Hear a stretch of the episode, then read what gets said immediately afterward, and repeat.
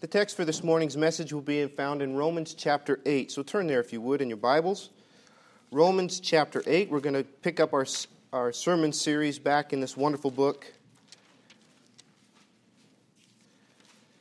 One of those books that is magnificent. It's miles deep, yet written so that we can understand it and uh, relate to it as God reveals His wonderful truth to us. Romans chapter eight. Actually, our Our text is going to be verse one through verse four of chapter eight, but I want to back up into chapter seven and verse twenty-one to get a context for what we'll be speaking about this morning. So we're going to read Romans seven, verse twenty-one, through Romans eight, verse four. So follow along if you would as I read Romans chapter seven, verse twenty-one. Paul speaking here says, "I find then a law, that when I would do good, evil is present with me. For I delight in the law of God after the inward man, but I see another law in my members, warring against the law of my mind, and bringing me into captivity to the law of sin which is in my members. O wretched man that I am, who shall deliver me from this body of death? I thank God through Jesus Christ our Lord. So then with the mind I myself serve the law of God, but with the flesh the law of sin. There is therefore now no condemnation to them which are in Christ Jesus, who walk not after the flesh, but after the Spirit. For the law of the Spirit of life in Christ Jesus hath made me free from the law of sin and death. For what the law could not do, in that it was weak through the flesh, God sending His own Son in the likeness of sinful flesh, and for sin, condemned sin in the flesh, that the righteousness of the law might be fulfilled in us, who walk not after the flesh, but after the Spirit." Let's bow our heads in prayer. Father, I thank You for this day, for the many blessings You've given us. I again thank You for the mothers that are present here and the sacrifice that they have given and all that they have led their families in, Lord. I ask Your blessings upon them this morning. I ask also that You would help to clear our minds as we come to the preaching hour, that Your word might stand clear, You might stand forth from Your word. All distractions would be removed, and that You would draw our hearts and our minds closer to You. You do the work that only You can do, and help me to say the things that You would have said. I, I ask for Your help in this. I ask for Your blessing in this message. I ask all these things in the name of Jesus. Amen. So a few weeks have passed since we've been here, and Uh, We kind of need to back up sometimes, because sometimes when you're going through a book like this, you can get so focused on where you're at, you forget where you've been. And we need to understand how we got here in chapter eight. Chapter eight is a huge chapter, right? Probably one of the most famous chapters in the Bible. There's things we quote from it, verse one or verse twenty-eight or even verse seventeen. There's a lot of things there that we quote and that we know, but we got to understand how we got there, what Paul's talking about. So if I could take just a few minutes this morning and kind of recap what Romans has been about, I think it will benefit us. Romans is a book about the gospel. Paul makes that very clear in the beginning when he says in Romans one and sixteen, he says, "For I am not ashamed of the gospel of Christ, for it is the power of God unto salvation to everyone that believeth, to the Jew first and also to the Greek." Paul is setting out to explain the gospel, what it is, why we need it, what it does, and how we live in light of it. And he spends all of Romans doing that. It's a very in-depth explanation. In fact, the gospel was a major focus of Paul's preaching, wasn't it?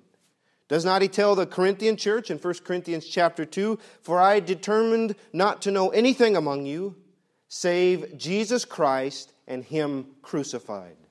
That was the most important message that Paul could speak by his own words. And it is the most important message that we can hear and the most important message that we can speak, the gospel. Why? Because it is the power of God for salvation. Nothing else saves us but the gospel.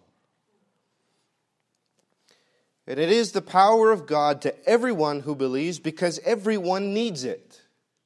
You don't stand outside your need for the gospel. Every one of us needs the gospel. We need to be saved. We need to hear of our sin. We need to hear of the sacrifice of Jesus on the cross for sin. It doesn't matter who we are. And Paul goes through chapter one and chapter two to tell us that. It doesn't matter if you're a worldly person living in the world, just doing whatever you want. It doesn't matter if you think you're religious or if you come from a religious background. It doesn't matter. Everyone needs the gospel. In fact, that's why that's what it means when it says to the Jew first and also to the Greek. To those who might know some things about God or to those who know nothing about God, everyone needs the gospel. Paul goes on to tell us in Romans chapter three just how bad it is. You know these verses. As it is written, there is none righteous, no, not one. There is none that understandeth. There is none that seeketh after God. That is descriptive of man's sinful human nature. We're not inherently righteous. You ever think of so-and-so and say, oh, they're a good person? They could never harm a fly. Well, that's not what the Bible says about us. There may be people who are worse, but there is none who is inherently good. There is none who is inherently righteous. In fact, we don't seek God after our own volition. In fact, we go away from Him. Romans three twenty-three, you know that verse. For all have sinned and come short of the glory of God. That is man's nature. That is man's sinful condition. So yes, we need the gospel. That's what Paul starts in this book by telling us. Everyone needs the gospel. Because all have sinned, right? Now, maybe you know what sin is. Maybe you don't. Sin is when we go against what God has told us to do. Even if we think it's good. Moms, you know how that is. You tell the kids to clean their room. Do they always clean their room? No. You have to go in there, usually tell them three or four times, or enforce it with physical punishment, whatever it is. But you know the sin nature of man because you see it in your kids. Now, what, what happens if you tell your kids to clean the room and then they go take out the trash, but they don't clean the room? And they say, Mommy, look, I took out the trash. Mommy, look, I dusted. Mommy, look, I did this and did that. But did you clean your room? Because I asked you to clean your room. Well, no. Doesn't matter if you do other things. If you don't do what the command is, that is sin. And we have broken God's commandment. Even if we try to go around and do other things that might impress God, if we have broken God's commandment, we stand guilty for that. That is sin. Maybe it's doing things or maybe it's not doing what God has told us to do. You know the Bible says some things like, don't lie, thou shalt not lie, or that we should love God with all of our heart and all of our soul. We should love Him with everything that we are, or we should love our neighbor. It tells us we should not covet, or we shouldn't take the Lord's name in vain. It tells us a lot of things that God wants us to do, and every time we break those commandments by either doing the opposite or not doing what He told us to do, it's sin. It's sin. And that sin separates us from God. Our sin, our failure, has separated us from God. And in fact, now, we have to answer for it. Romans three tells us that every mouth may be stopped, like you can't say anything back, every mouth be quieted, and the whole world stand guilty before God. We are all guilty of sin. We are all guilty of breaking God's law. And we stand accountable to Him for that. In fact, we face His wrath for it. You do this morning, if you are still in sin.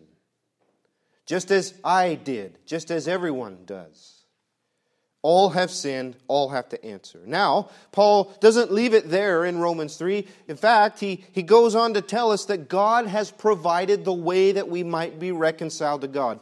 Our sin, our failure to be obedient, our willful choices against what God has told us has separated us. The relationship has died. We are born, as the Scripture says, spiritually dead. Doesn't Ephesians two tells us, tell us that? You are dead in trespasses and sins. And you are the children of wrath, and His wrath abides on you. It's not a good place to be in. It's a dangerous place to be in. And we can't do anything to reconcile that on ourselves. We can't even not lie. How do you expect to save? How do we expect to save ourselves? We can't even keep a simple command like, don't eat this fruit. Right? That's what happened in Eden. We couldn't even do something simple like that. How do we think we're going to save ourselves? Or do enough righteous works or give enough money? No, it's not the case. We need to be reconciled back to God, and God provides that way. Here's what Romans three, twenty-four and twenty-five says. Being justified freely. Now that's a big word. Don't get tripped up on it. You know what justified means? Being declared not guilty. Being made righteous. We can be declared not guilty. We can be forgiven. We can be made righteous freely by God's grace through the redemption that is in Christ Jesus, whom God hath set forth to be the propitiation. Another big word. Don't get tripped up on it. Just means the sacrifice that does the job. It's only Christ. Only Christ can reconcile us. And God sets him forth to be the sacrifice through faith in his blood, to declare his righteousness for the remission of sins that are past. All that to say, yes, we are sinners. Yes, we are dead in our sins. We have fallen short. Doesn't matter who you are. Doesn't matter your family background. Doesn't matter... Um, If you think you're religious or not, we are all sinners, fallen short of the glory of God. We need someone to save us, and God sends the Savior we need. God sent His own Son as the sacrifice for sin.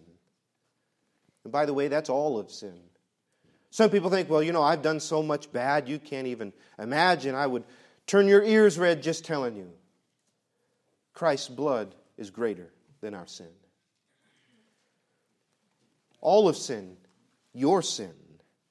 You see, in Jesus, by placing your faith in Jesus, you can be forgiven for all of your sin, and you can be made righteous. In Jesus, we are justified, made not guilty. We are reconciled to God. It's not by doing good works. It's not by church attendance. It's not by giving money. It's not by being famous. It's not from your family.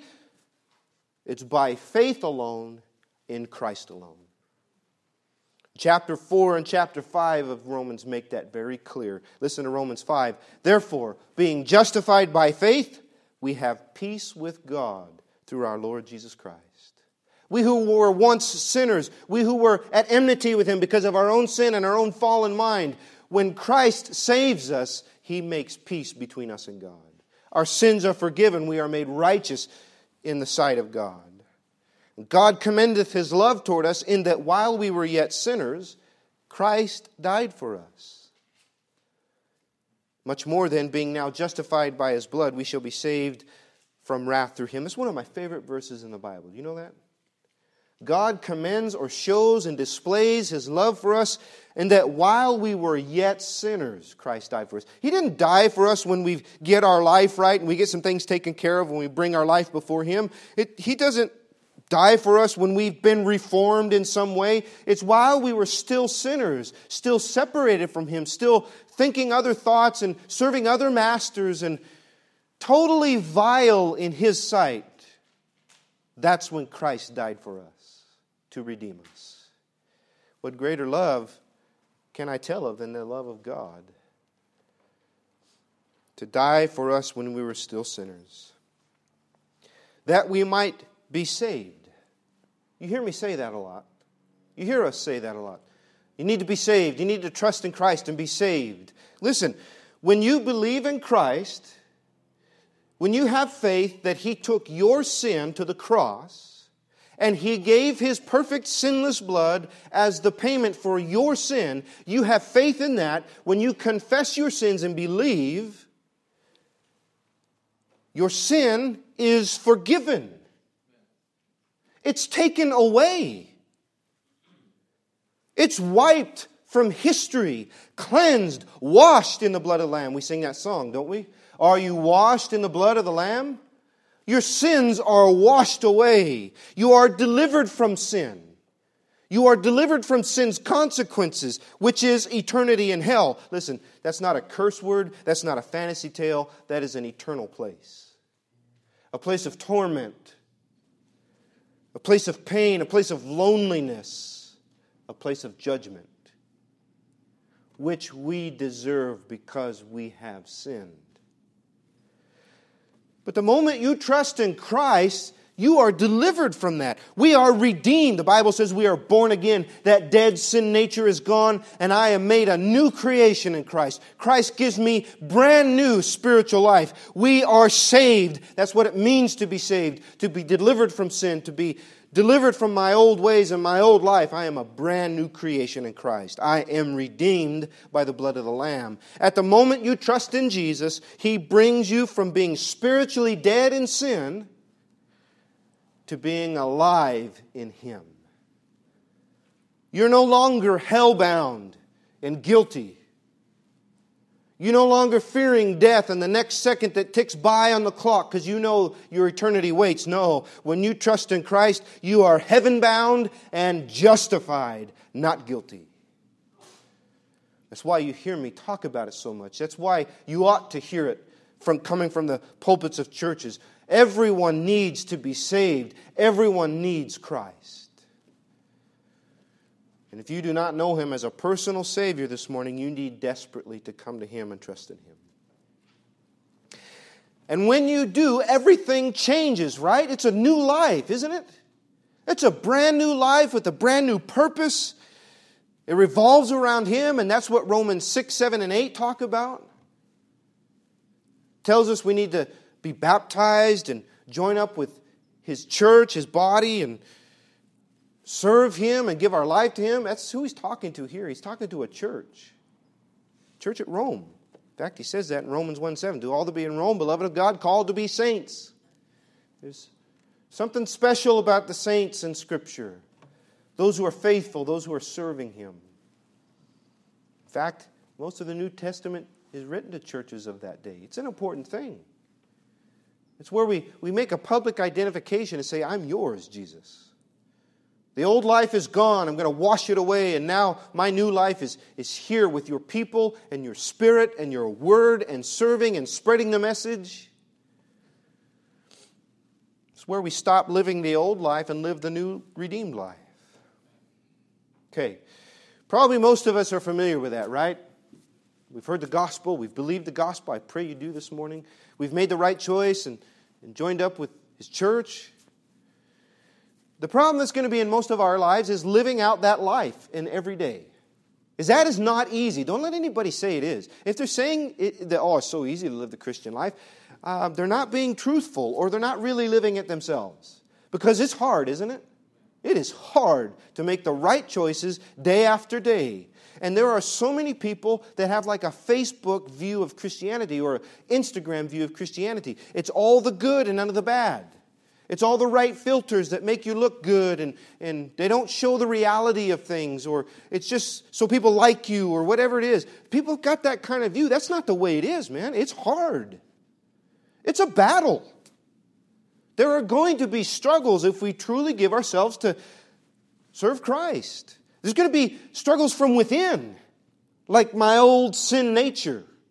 It keeps popping up and trying to trip me up. It might be from without. You know the climate we live in. It's getting worse and worse and harder and harder to serve Christ. We can begin to expect struggles from without. It's not an easy thing. But it's worth our all, isn't it?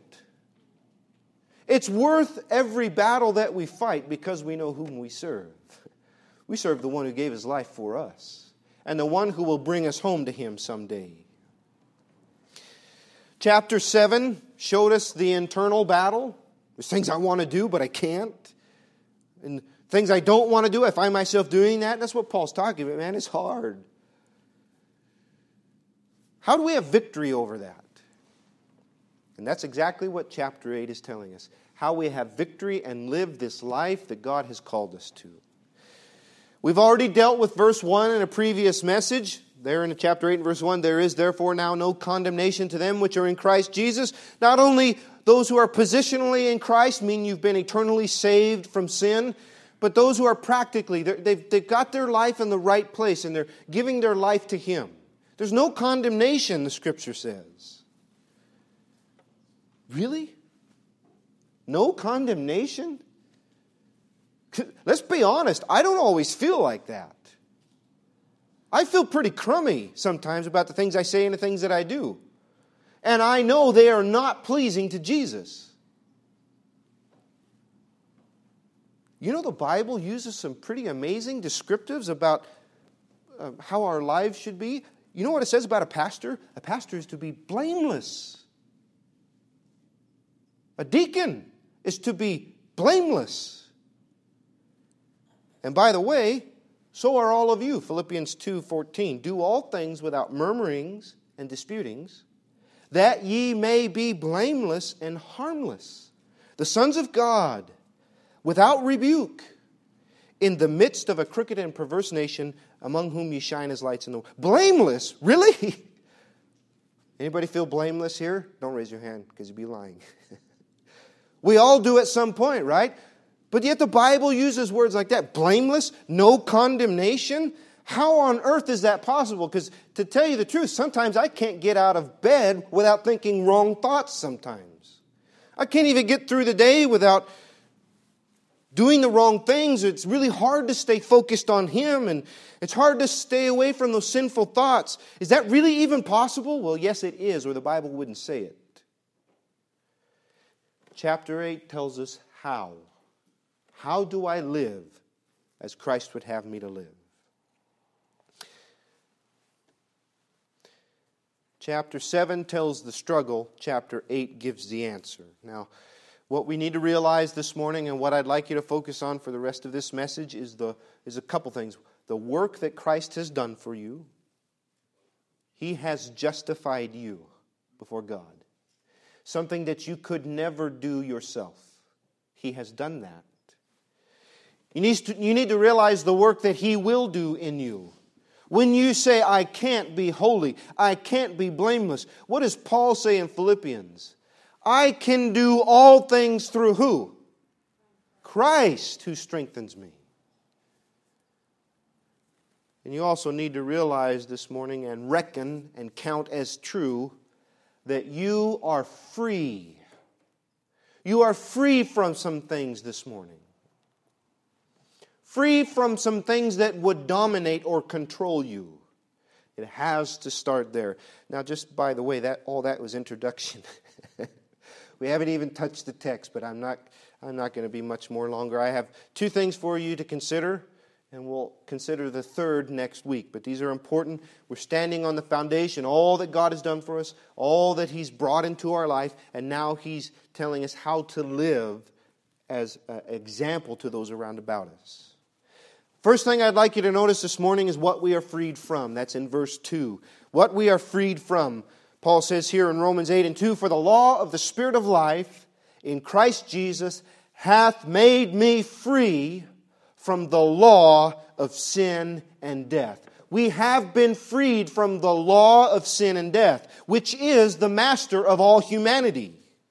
We are born under the rule of sin and death. We are born in bondage to it, whether we know it or not.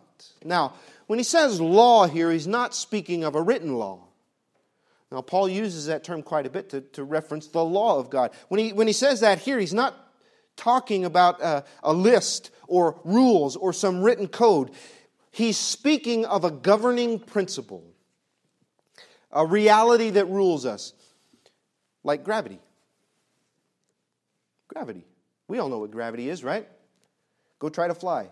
See if it works. I could try to do a Superman off the stage. I'll land flat on my face, right? Because of gravity.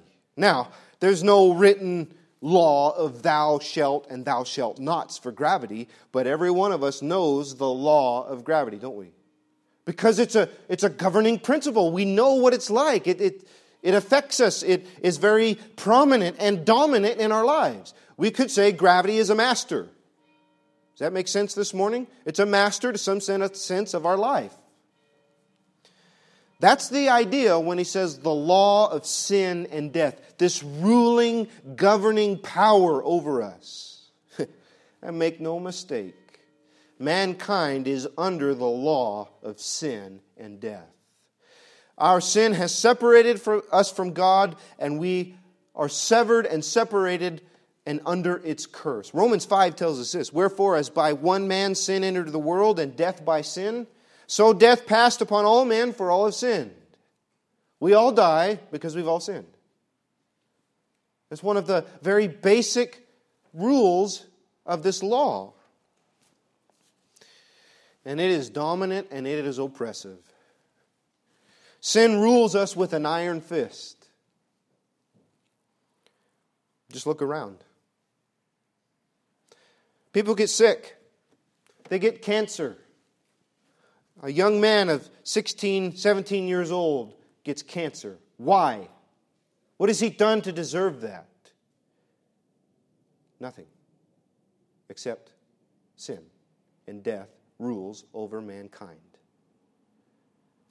Why do infants pass away? Why do seemingly good people get sick and die? Why do all of us die? Even the best, quote unquote, the best of us, why do we die? Because we are under the law of sin and death. And it rules with an iron fist. Suffering, disease, pain, death itself, they are all vis- visible and physical signs of its existence. There's other markers of its reign too. Just look at society and its fallenness. You know, in chapter one, Paul writes some things as, as he describes like the, the Roman society around him, what he sees, what's going on, and he's also describing societies that had happened in the past. And Paul writes that some two thousand years ago about a society at his time and society that had come before thousands of years earlier, okay? But let me put it together in a nutshell, and you see if it doesn't describe exactly what's happening today. Paul says that um, we worship the creation more than the Creator. You know what we do? We come up with these fantasy tales of a Big Bang. Yeah, there was nothing, and all of a sudden there was something. We don't know what caused it, but something caused it, and all of these things just turned into planets, and somehow life came, and fishes crawled out of the ocean. Fish grew legs for no reason, and they crawled out of the ocean, and then they grew lungs, and monkeys turned into men. That's what we say, rather than say God created everything. We place value on an eagle's egg that contains its embryo, rather than the human embryo within the womb of its own mother. No, we kill that and we fight for the right to do it. And we call ourselves wise because of it. And all the time we become more foolish. Paul says we dishonor our bodies between ourselves. He's talking about sex outside of marriage. Whether it be in an affair, whether it be before marriage or outside of it, whatever. It's outside of its intention and its design. Homes are broken because of this. Families are destroyed because of this. Society itself is undermined because of this. Self-esteem, self-image, self-worth are damaged more and more and more each time it's done. Ah, it's not that big a deal, Pastor. Come on. It's the day we live in. What harm can come from it? How about murder? Not just talking about angry spouses or angry lovers, if you want to call them that. I'm talking about the millions of innocent, unborn children who are killed simply because they don't want to deal with the consequences of their actions. They want to make a child, they don't want to raise a child.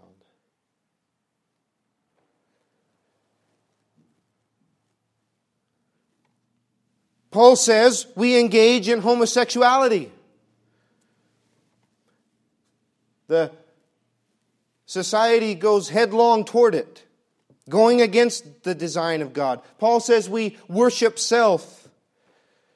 The promotion and celebration of whatever the sick and twisted heart of man can come up with. Approving it, supporting it. Listen, I didn't make any of that up. That's Romans one, verse eighteen through verse thirty-two in a nutshell. You think it applies today? Oh yeah, it does. You see, history repeats itself. Man is the same. We follow after sin, which takes us away from God, because we are under the rule of sin and death. Oh, it's evident, there's no question, sin rules. And it is oppressive and it is dominant. Sin is a tyrant that will not let you escape its grasp. But while, lest we think we are innocent, we choose this each time we sin, don't we? We choose this when we do what God tells us not to do. Oh, there's many today that feel they are freed from anything that would be their master. But yet you see this working out in their lives. All that to say, we need to be freed. We need to be freed. You need to be freed from this. I need to be freed. We need to know the severity of sin and death, that we cannot free ourselves from sin and death any more than we can free ourselves from gravity. It just ain't going to happen. I asked this morning, is that you? Is it this morning just sin and after sin after sin in your life? Living separated from God. Or maybe you think yourself a good person. Well, at least I'm better than so-and-so. Well, Romans two says you are excusable, whoever you are that judge, because when you judge another, you condemn yourself because you're doing the same things. Listen, it doesn't matter if it's a pagan person who lies or a holy person who lies. A lie is a lie, and lie is sin. We need to be freed from it. And listen, this morning, you must know there is only one person who frees us. That is Jesus. Again, what does it say in verse two, Romans eight and two? For the law of the Spirit of life in Christ Jesus hath made me free from the law of sin and death. For what the law could not do, in that it was weak through the flesh, God sending His own Son in the likeness of sinful flesh, and for sin condemned sin in the flesh. It's Christ. It is the life in Christ that sets us free. You see, He did what we could not do. We look at the law of God, thou shalt not lie, thou shalt not murder, shalt not commit adultery, on and on, all of those Ten Commandments. We look at that, we see the holiness of God, and we see our failure to keep it. No one can ever be saved by being good enough, because we can't. You understand? We can't. But Christ did. See, He came to this earth in a body like ours. He came in the likeness of sinful flesh. Just like ours, yet without sin. He came to condemn, to conquer sin, and he li- he did exactly that. He lived a perfect life. He never sinned. He never lied. He never coveted. Never did anything wrong. He did not sin. He alone kept the, the law of God perfectly, and He gives that perfect sinless life as the sacrifice for sin. You see, on that cross, there is an exchange made. He takes your sins and He gives His perfect blood to wash it away. In place of your sins, He offers His own righteousness. He died so that we might have life. If you would believe in Him this morning. Second Corinthians says, says this, for He hath made Him to be sin who knew no sin. Christ was made our sin, that we might be made the righteousness of God in Him. He takes my sin, gives me His righteousness. Ephesians one, in whom we have redemption through His blood, the forgiveness of sins, according to the riches of His grace. Ephesians two, even when we were dead in sins, He hath made us alive together with Christ. It's Christ who gives us that life. Only He can do that. No one else can do that. What does Romans six twenty-three says? For the wages of sin is death, but the gift of God is eternal life through Jesus Christ our Lord. He alone can set us free from the law that condemns us. He forgives sin and He conquers death. Scriptures, well, actually, Jesus Himself says He is the life. He is the bread of life. He is the life that has come into the world, that we are to come to Him so that we, we might have life. And that life in Him sets us free from the law of sin and death. You see, those that believe in Christ are totally transformed. This is a new change. This is, this is not just a change of habit. This is not some add-on in your life. Those who come to Christ are a new creation with a new life and a new purpose. You are now free in Him.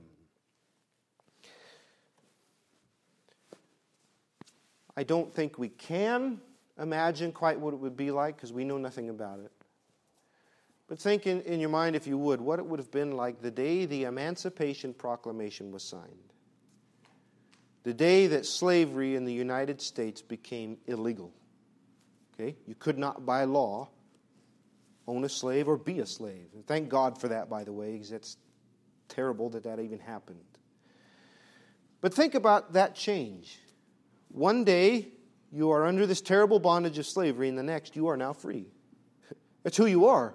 You are not this old person anymore. You are now free, declared free by the law. Now, that would be wonderful, right? That'd be so liberating and you would be so happy. But your life now has to change. You got to make some changes. You, you don't go back to this house. You don't have to do what that person says. You don't have to do what anybody says anymore. You're a free person. But there would be some changes that would have to take place, some things you'd have to get used to. You'd have to go get a house and your own land and all of that and all that came with it. There was a change that happened that you would now have to live out. It's the same with salvation. There's a total transformation that takes place, and now there are some things in our life that we have to get um, straightened out because we are free. You have to reckon yourself as free. I've been set free from sin. I don't have to obey it anymore. It doesn't have any more control over me. I'm freed. I am free in Christ. That is the dominating force in my life now. It's not sin and death. It's Jesus. It's that life that He has given me. What does it say in the beginning of verse two? For the law of the Spirit of life in Christ Jesus. You could word it this way. For the law of the Spirit, which is life in Christ Jesus. What rules your life now, what influences and drives your identity is the life that has been given to you in Christ. And far too many of us count it as something that's powerless. Or like, yeah, that's nice. No, no, no, no. This means everything for us. You know, the word it uses for life, that Paul uses for life, it doesn't mean just have breath. It means to be absolutely full of life. To be active, to be vigorous. Think of the kids when they're running around playing. You, there's no doubt that they are alive and that they are loving life, right? That's the word he uses to describe the life that is within us. It is not dead. It is not dormant. It is the dominating force of our life. We are alive in Christ.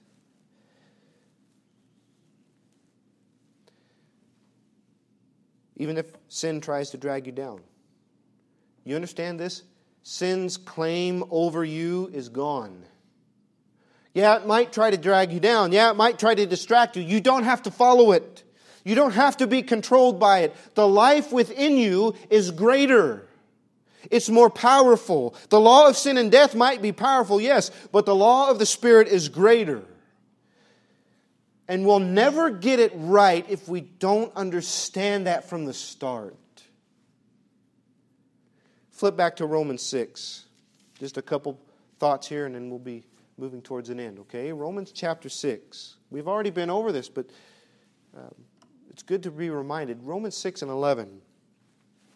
Romans six and verse eleven this morning. Likewise, reckon ye also yourselves to be dead indeed to sin, but alive unto God through Jesus Christ our Lord. Let not sin therefore reign in your mortal body, that ye should obey it in the lust thereof. Neither yield ye your members as instruments of unrighteousness to sin, but yield yourselves unto God, as those that are alive from the dead, and your members as instruments of righteousness unto God. For sin shall not have dominion over you. You see that? That's what the Bible says. Sin shall not have dominion over you. You are not under the law, but under grace. You must reckon yourselves, count it to be true, that ye are dead to sin and alive in Christ. It has to start there. I am dead to the sin that would destroy me. I am dead to the sin that would distract me. The moment we were saved, we were freed from it. When we were baptized, we took, took steps away from it. And each day we are free now to live for Him. Paul says, yeah, there's a battle within me. There's the flesh nature and this new man, but there's no condemnation as I walk after the Spirit because I am set free from that old man. Christ is greater than our sin. Here's where the last point comes in. I just simply want to read the verse back in Romans eight, verse four. That the righteousness of the law might be fulfilled in us, who walk not after the flesh, but after the Spirit. We can be righteous. We can walk holy, live right before God as we walk spiritually, as we follow the Holy Spirit's leading in our lives. We are freed to do that. Jesus says this in John chapter eight. Jesus said to those who believed on Him, "If ye continue in my word, then ye are my disciples indeed, and ye shall know the truth, and the truth shall make you free. Whosoever commits sin is a servant of sin. But if the Son therefore shall make you free, ye shall be free indeed." We are freed this morning. We are freed from sin. We are alive in Christ. You see, without Christ, when temptation would come, we'd obey it because we are under its rule. Now we have power over that temptation. Now we have power over that distraction through Christ. So what I would simply ask you this morning is, are you free? Are you freed this morning from sin? Free from the oppression of sin and death? Are you free this morning in Christ, and do you know Him as Savior? If you have not trusted in Him, I pray that you would. To come to Him for forgiveness of sins, to come to Him for an eternal home in heaven. If you were to die this moment, where would you open your eyes, and where would you spend the rest of your eternity? And do you know for a fact this morning that it is, that it is heaven? Without Christ, we face the judgment and wrath of God for eternity, an eternal hell, a place of torment, a place of pain.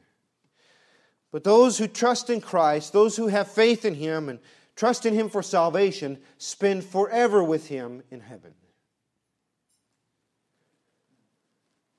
And that is only because of the work that He has done for us. So I would ask this morning, have you placed your faith in Christ? If not, I pray that you would before this service ends. If the Spirit has touched your heart with some of, some of the things we've said today, and you know your own sin, you know your own guilt before God, don't ignore it, don't push it away. But instead, I pray that you would bow before Him and confess your sinful condition and ask Him to save you in faith. And when you do that, He will set you free. Maybe some of us who have known Him for a while have gotten a bit distracted. Maybe there's some other things in our life that are prominent. Some other things that might dominate our minds. Bills, schedules, kids, sickness, jobs. They, they have a way of doing that, don't they? The list can go on and on. We all face different things. Maybe it's even our sins. We focus on that and see how much we have failed. Those can dominate our minds too, right? Maybe it's a lack of doing what we should. We all find ourselves in different places. And maybe we just don't feel alive as we should be. Perhaps it's time this morning to reckon yourself again, dead to sin and alive unto Christ. And I mean fully alive, life springing up within us. Jesus tells the woman at the well in John chapter four, that water, that eternal life that I shall give him, shall be in him a well of water springing up into everlasting life. Maybe this morning you just need some water back in the well. A reminder that the law of the Spirit of life in Christ Jesus hath made me free from the law of sin and death. Whatever the need this morning is, I pray that you would bring it before the Lord before it's everlasting too late. Let's pray. Father, I ask for your blessing now on this message and things that have gone forth.